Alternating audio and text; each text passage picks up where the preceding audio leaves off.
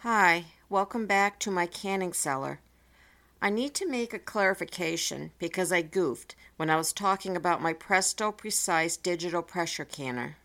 What I said in my last episode was that the Presto canner was the only one that was USDA approved. However, that is not the information given out.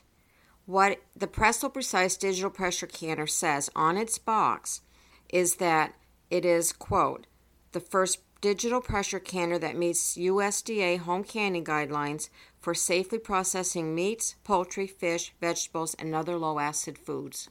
So it's not the same thing as what I said. It has not been officially USDA approved. So that's something you can take into consideration on your own. Does it matter to someone whether or not it has been USDA approved, or is it enough that it meets the USDA guidelines? That is a personal decision.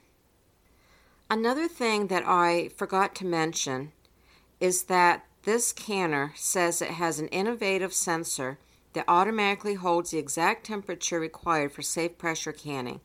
There is no adjustments needed for pressure canning at high altitudes, which I found very helpful and convenient as there is neither a pressure gauge nor a weighted gauge to deal with. There's only a regulator, which seems to be a one size fits all. So, again, I apologize for the misinformation. And if I ever catch a goof again, or get caught in a goof again, I certainly will come right back on and give the correct information.